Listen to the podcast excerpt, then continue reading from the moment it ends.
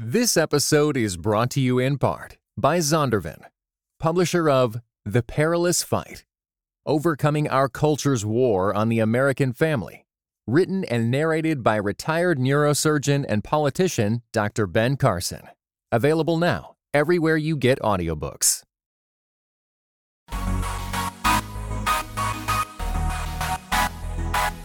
Dynamic voices for a diverse church. This is Pass the Mic. Greetings and God bless. Welcome to another episode of Pass the Mic Dynamic Voices for a Diverse Church, powered by The Witness, a black Christian collective. I'm your host, Tyler Burns. You can follow me on Twitter and Instagram at Burns Clan. Please follow at your own risk. And joining me, as always, is the founder of The Witness, extensive bio, expensive pocket square. He is the man, the myth, the legend, the two time best selling author, Mr. Blue Check Verified himself, Dr. Jemar Tisby. What's going on, brother? It is what it is, man. We got this part two episode, bro. Jemar was looking at me like, "Ah, we gonna do a part two of this? Listen, this Tyler does this. He just springs it on me because his mind goes. He's brilliant, and then you just got to kind of keep pace with him. Sometimes I'm I'm I'm drafting him. I'm behind, but we gonna catch up. It's gonna be good. okay, it's so a this is frictionless can- run. Okay, can I t- can I tell the people why I suggest? Let's do it. Yes, Okay, so I'm suggesting this because I think there's more in this topic. of course. And I think there's more for us to discuss. And we started talking about worship styles, which made me think about preaching. And it made me get into a lot of different things in my mind because I wasn't just talking about us not being ashamed of the way that we worship, although that's a big part. Big of it. part. Yes. I- I'm also talking about other things as well. But on the worship tip, for those of you who were not listening, we were talking about, uh, first of all, go back and watch part one. He's throwing shade. Go back. I'm not. It's not shade. Like, look, uh, if life you weren't listening, let me repeat. Life, no, I'm just saying if you didn't if you didn't have a chance to catch it, if you just tuning into this one, you like, oh, this part two, I'm gonna start at part two instead of part one, which don't make no sense. You don't start at Endgame, then go back to Infinity War. But if that's how you do your thing, it's cool. But here's what I'm saying: I'm saying go back and watch part one or listen to part one. Once again, you can watch us on YouTube. Details about that if you're on the podcast are in the show notes. But listen, I really think it's important for us to talk about this again because I was talking about some big maybe embarrassing even uh, situations that have happened in the broader body of Christ. I, I thought about one in our break when I was we I, well I talked about the I'm moist situation, which Yeah. was hilarious and silly. Um, you can look it up. You're like, what? I'm moist? Like, what you talking about? Just look it up. Um, I also thought about the guy who just starts fighting the pastor. Jemar said he would take the peaceful route. I said I would take an MMA. Um, and then, you know, I thought about Brian Carn. So Brian Carn, he just recently had a situation where he was praying for people and he was laying hands on people in a line. And they get to one young lady who was clearly nervous and she kind of locked up her knees. She didn't know what to do.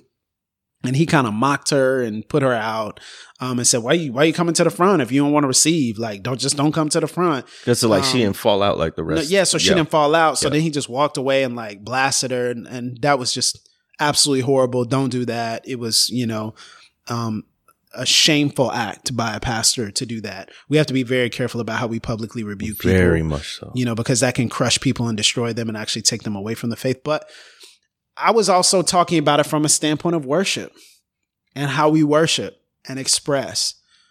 And I think it's interesting because Jemar brought up something that made me want to have a part two, and that's the fact that Jemar was talking about can we appreciate the different styles of worship that people may have? So, can we appreciate the fact that certain people are not going to worship in the same way that others are? That some may be expressive, others may be more reserved. Some may be loud, others may be soft and quiet and considering. And so, as a result, man, I was thinking about this black preaching conversation that mm-hmm. took place a few years back. And This black preaching conversation was about differing preaching methods and preaching styles. And so uh, I think it's important for you all to know that there's lots of scholarship in the black church and the black Christian tradition. So there's a guy that we've actually had on the podcast. His name is the Reverend Dr. Frank Thomas, Frank A. Thomas. He is actually the um, leader of and the founder of the only black preaching doctoral program, black preaching and sacred rhetoric in the entire world What's in it history. called? Where's it at? Um, I, it's at Christian Theological Seminary. Word. And so it's a um PhD in Black preaching um, and sacred rhetoric. It's phenomenal. Dr. Thomas has written a lot of different books about Black preaching, and one of the books that he wrote about Black preaching summarized his preaching methodology and philosophy. It's called "They Like to Never Quit Praising God." And it was taken from a Dr. Henry Mitchell uh, lesson where he would end the lecture um, by talking about the uh, enslaved Africans and how at the end they would he would say they they like to never quit praising God. Mm. That's what was said about them. Mm. Um, that they like to never quit praising God. So he actually took that and turned it into a sermonic method. If you're a black preacher in any context, or really any mm. preacher, you should know about this method. And it's a four pronged method. It's situation, complication, resolution, celebration. So you present the situation in a narrative framework. Then you introduce the complication, right? Then you bring the resolution and then you end in celebration. And that's what Frank Thomas is famous for. It's a brilliant preaching method. He's a Um, there's it. There's actually a lot of different preaching methods out there. Sure. Um, Jeremiah Wright used the Hegelian dialectic method, Mm. which is antithesis, uh, thesis, Thesis. synthesis. So he used he used that. So he used the he said the opposite of what he wanted to say. Then he said what he wanted to say, or and then yeah, then he said what he wanted to say. That was his thesis, and then he synthesized it, brought it home. I mean, you know, Freddie Haynes does you know three points in a poem. You know, See, I keep There's whole lot trying to different things. remind our listeners, viewers, like Tyler is a preacher, preacher, and he's a pastor. Before all of this, he loves the, Oh, yeah. has a mic, but he studies this stuff, y'all. I, it's a clinic every time you talk No, about. No, I just I, like I like this it. is my jam. Okay, Yes, anything that I love, I become a nerd in. Okay? Yeah, so yeah. that's just how I am. But it's also important for us to be constantly tweaking our preaching method to like fit the reality of of what is required.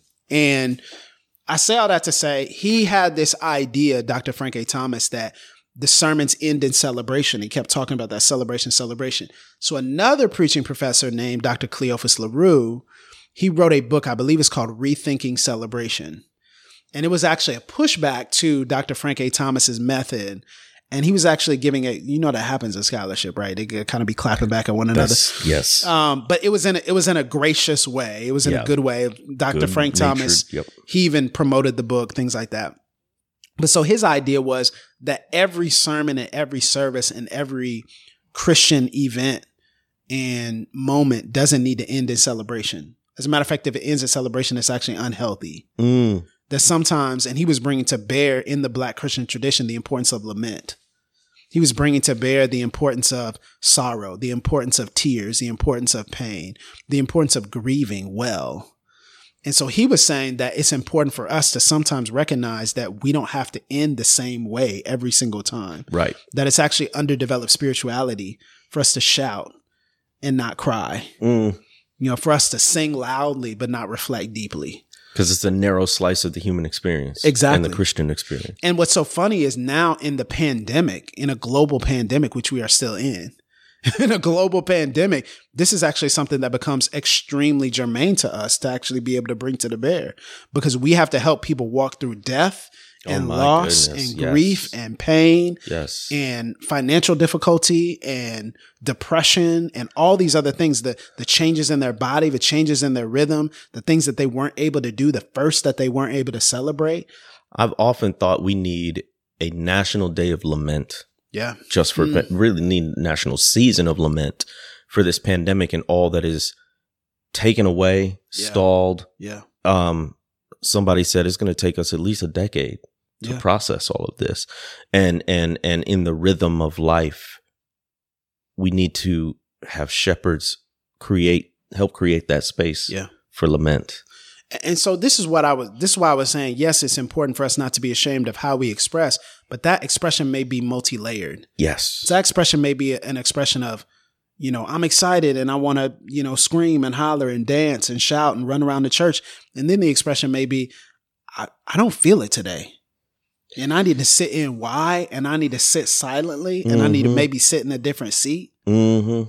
and I need to maybe sit in the back, right? I maybe need to watch online and process this. Well, this is so crucial because it's not just a sort of like theological or homiletical debate. Like one of the hallmarks of black preaching, black preaching is the close. Yeah, yeah. is the celebration, is the getting to the resurrection, Yeah, yeah. is the hooping, is the turning up so that folks know that Christ is alive.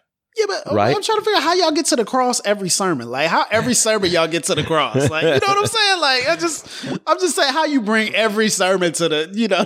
I'm just I don't don't don't stone me. Okay, I'm just saying you bring every sermon to the cross.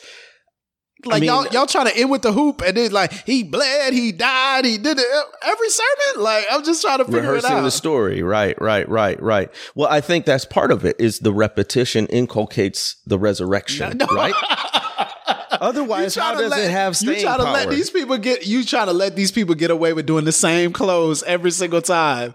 It's repetition or it's a crutch. like it can also be that. it could be and it could be a stereotype like this is what you do as a black preacher Sure. right for sure but i think there there there's a, a, a theological pathway that gets people there right Okay. now now what i might distinguish is how does every sermon get to jesus Yeah. Yeah. Which Yeah. you know then you can argue well does doesn't that always include the cross Yeah, it, but that's that's a that's an open question. That's an open question. I'd love to talk about the how you how you preach the wisdom literature, and then but anyway, uh, so you know how you preach the- Bible. the, Yeah. poetic and and allegories and still. So that's kind of very interesting for us to consider. But you know, as I, as I process this, man, I think it's important. I don't. We're not just talking about this because we want to talk about preaching and theology and all that, but because a lot of people leave the faith and don't believe that the faith has space for them there it is and yeah. room for them. yeah yeah That's what I'm getting at. You don't feel like there's room for you. This this is why we exist. We exist and provoke these conversations so that people recognize that no, you're not the only one. Yes, there is room for you to preach and believe and serve and follow Jesus and love others and still be who you are. And also recognizing that you don't have to go outside of the faith to receive the things that you feel like you need. and i feel like the stronger the tradition the more pressure there is to conform Yeah. Oh yeah, for sure. So, so black church tradition is very distinctive in a lot of ways, Yeah. right?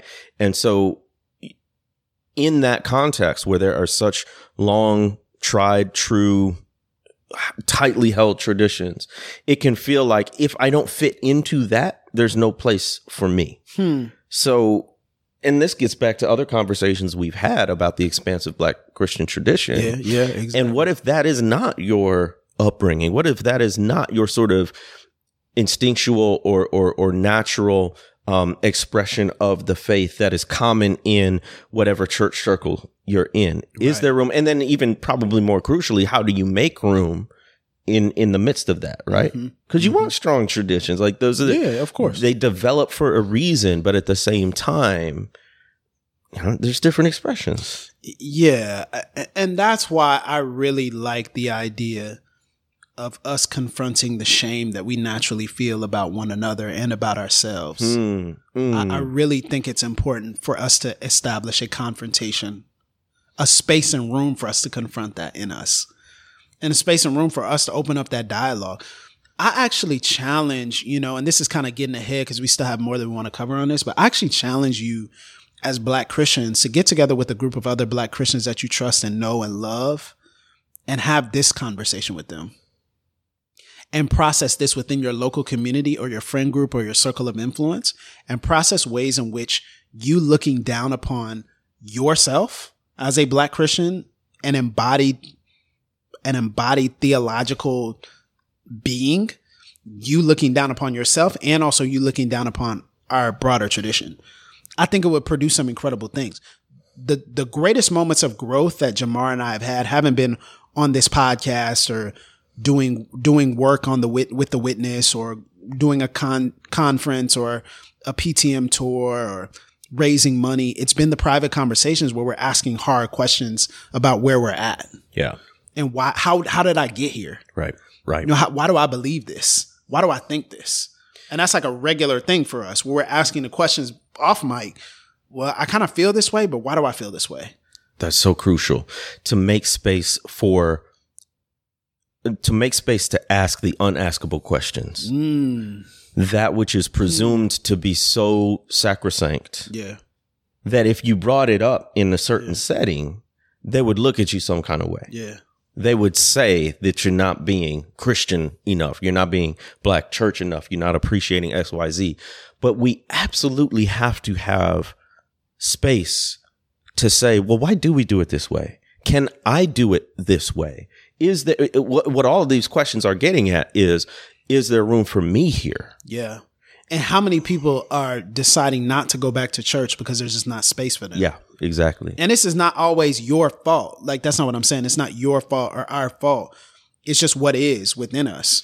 And sometimes it's actually the church's fault for not giving space and welcoming diverse groups of, of people, diverse groups of black Christians to have a seat at the table, and also diverse groups of black Christians who don't necessarily all think the same, believe the same, express the same on every single detail should also be a part of the planning of the liturgy of the service. So I was going to ask you as a pastor, you know, how do you do that? Because I can only imagine how difficult it is when you're actually trying to help a corporate body Yeah.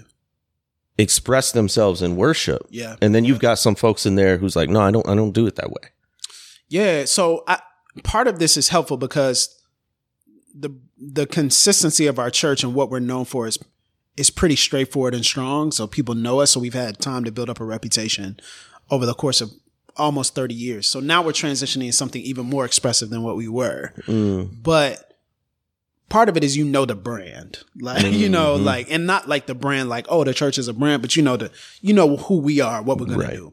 So you kind of have that that's built into it. So there's there's not necessarily the need to create or do something that is completely, you know, against who you are Yeah. and who we are as a Yeah. church. But I think what's also important, man, is um, as a pastor, I give encouragement to our worship team and leadership to our worship team from a pastoral discipleship lens and also in the concept of worship because in my theology i believe that as a pastor i'm the person that's supposed to be leading worship right even though other people are up there with mics i'm Sure. leading worship Sure. right so i feel like that's what i am supposed to do and that's my role and responsibility but i let the worship team create and i let them establish and then as i hopefully am am helping them to have well-formed discipleship and understanding of the faith and understanding of who they are that they'll create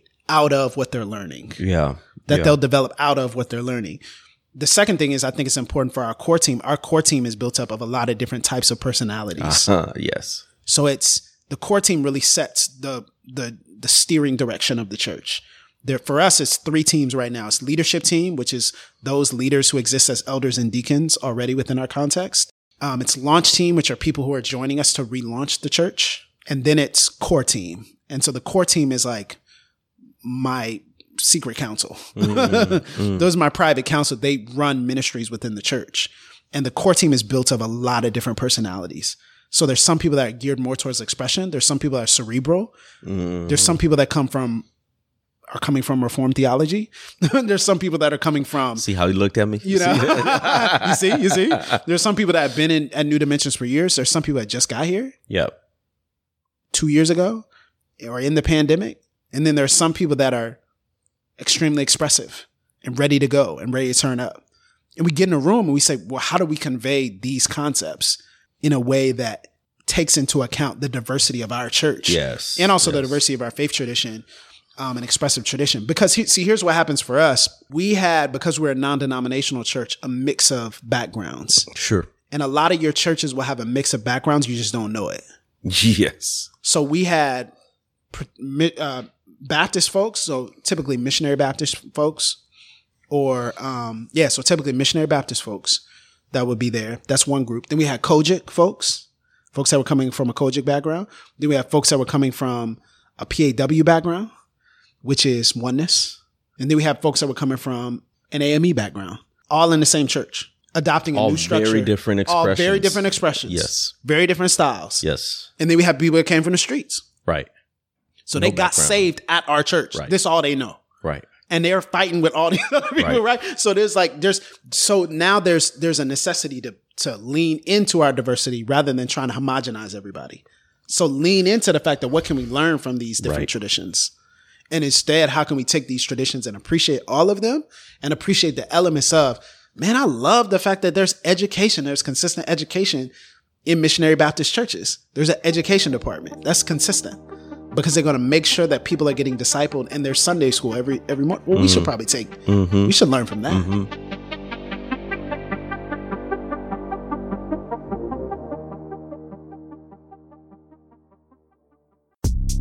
Hey folks, Jemar Tisby here, and I am so grateful for your support, your listening, your engagement with the Pass the Mic podcast. I'm wondering if this podcast has been helpful to you, challenging, encouraging, if you would consider becoming a paid subscriber to the podcast for as little as $1 an episode. You can help keep this good work going. Just visit patreon.com slash pass the mic. That's patreon.com slash pass the mic. We appreciate you for your support.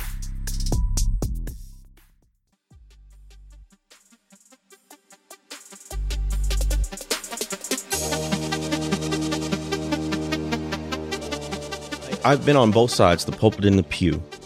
And in so many of our discussions about the church and the black church lately, I think it's important to underscore this isn't all on the pastor. This isn't Yeah, all yeah, on the leadership, right? Like, how powerful would it be for parishioners to come and say, hey, pastors, hey, elders, hey, leadership team, can we make space for meditation and contemplation? Mm-hmm. I feel like we're in a season where we need some some some opportunity to lament. Hmm. I feel like we need to celebrate because we've been so trampled upon by our circumstances, right? Look, that would Make your job a lot easier, right? you see how I'm smiling right now?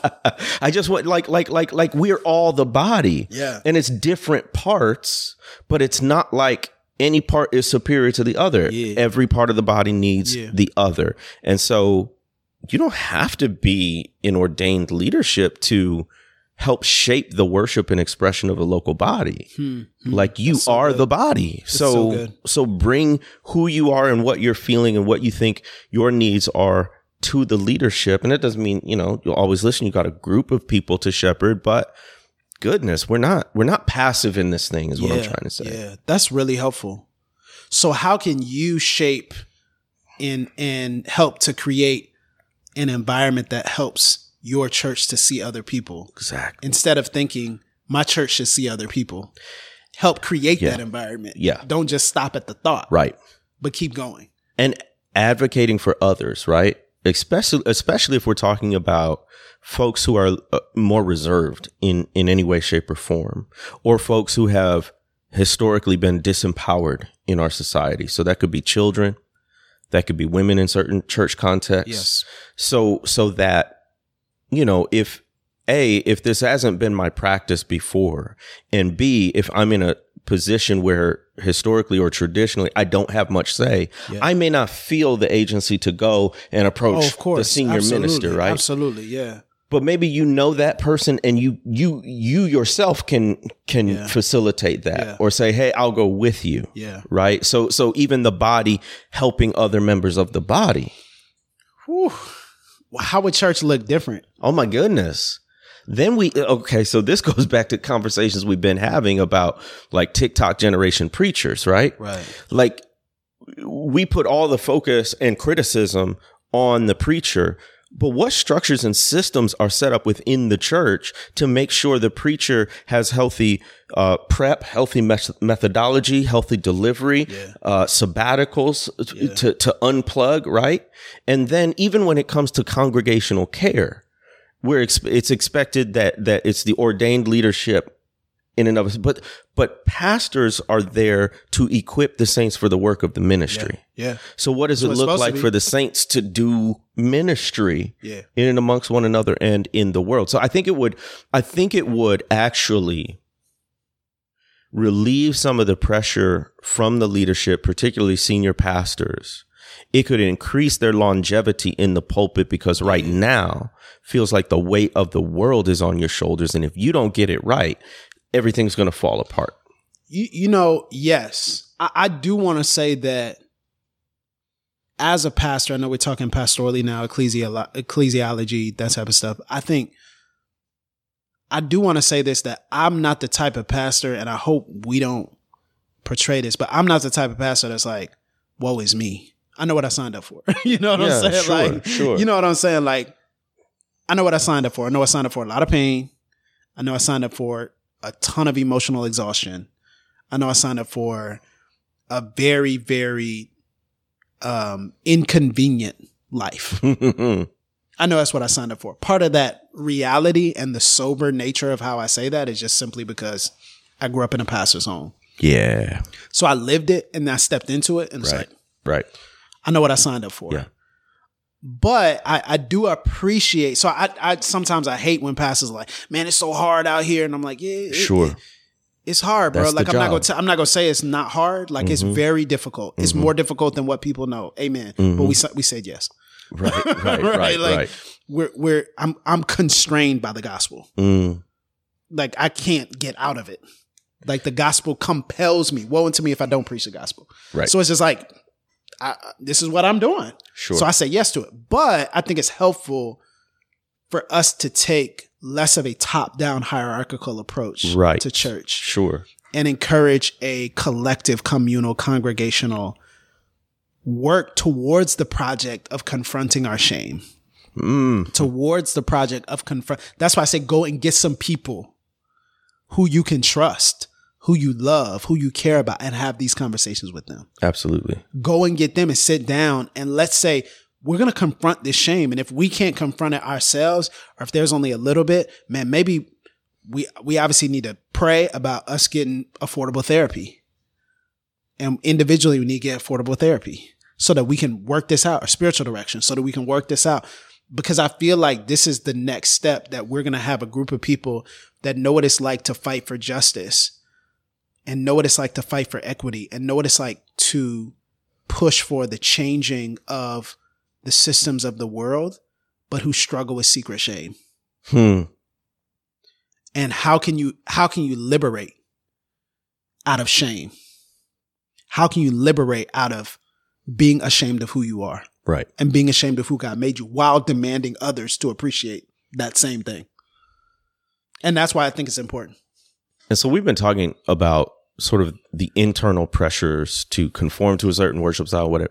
There's also external pressure of the white gaze, Oh yeah. white Christians, white Yeah. world of acting a certain way, expressing your faith, uh, expressing your faith in a certain way that can lead to those feelings of shame Sure. right? So so if you are made to feel as if your expression or your tradition is somehow inferior, anti-intellectual, not rooted in the Bible, whatever it might be, that then can be a source of shame as well. Absolutely. And we react in a variety of ways to that. So some of us might pull away from the faith and from church communities. Some of us might seek out those worship communities that we think are more legit. Yeah. And when really what's happening is it's a cultural expression of the faith that we think is superior because of the messages that we've inherited from society. And that can be a source of shame then, which is detrimental because now we don't look to the black church tradition as a source of strength and identity and dignity. Now we think that's something shameful and we're searching for something to, to, to bring uh, a healthy amount of pride and restoration in a context that was explicitly and often still is explicitly anti-black. So we have this shame brought on by the expectations of whiteness, and then we engage in um, Eurocentric and white Mm. expressions of the faith to alleviate that shame. Oh man. So we're caught in this loop. Woof. And until we break that cycle and and and find places of expansiveness and flourishing and liberty in our expression of worship, then we'll actually be be perpetuating the shame cycle. It's like what they said was going to cure you is actually what's making you sick. Right. Right. my, my, my. My my my. Yo, It's say deep, la, y'all. bro. Selah. That's serious. That's serious. Yeah, I think you just said you just freed some people right then. You just set some people free for real. Cause that's what that's what a lot of us Yeah. have done. Yeah. That's what a lot of us did. You know, the strange, so that's been a big part of my story, right? Just being in these reformed and white evangelical circles, hoping that I could bring my full black self Yeah. into these spaces and li- eagerly, you know, expecting that, maybe naively, but hey, that that's what we were sold is what I keep trying to tell people. We don't walk into this blindly. This is what they tell us. This is what they say they're about. And and and and and sometimes they don't even know how harmful it is, how traumatizing it is because they know no other way to be Christian. Right. Right. And so we go into these churches, we go into these spaces and we're looking for dignity and uh, freedom and, and, and all of these things. And we don't get it there. And, and, and for somebody like me, it's not necessarily reflex to say, "Oh, I need I need to be in a black church right now," Hmm. because it hadn't been my tradition. The strange way I got to it was by studying black history, Right. which is part and parcel which is part and parcel with the black church, of course. But it was tapping into that resilience and that resistance and that strength that I learned from the ancestors, Hmm. from the people who came. I was like, "Oh, oh snap so there are spaces and places and people where your very existence and reality is not questioned Hmm. and so and so this is why th- if we want to break this shame cycle which is so uh, grieves the heart of the lord i think to know that that fellow siblings in christ are perpetuating this Yeah. stuff we have to get we have to break out of these spaces that were designed that were not designed with us in mind Yeah. That's so good, man. Thank you. That's so good. This has been helpful. I think it's Hope been so. helpful for other people. We didn't even Helpful touch on a lot of the stuff I wanted to, but it's totally fine. that's why he said part two yeah, I think this was really helpful, just really important for people. Man, thank you. Thank you for for letting me have a part two because I think it's really gonna set some people free. amen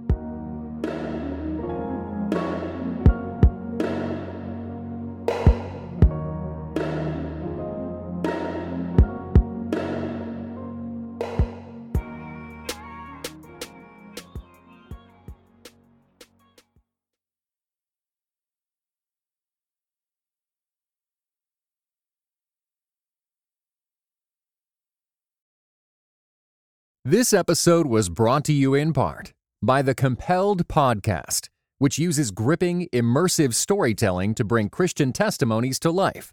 Listen to missionaries, addicts, martyrs, and more who have seen Jesus at work in unbelievable ways. Listen on your podcast app or compelledpodcast.com.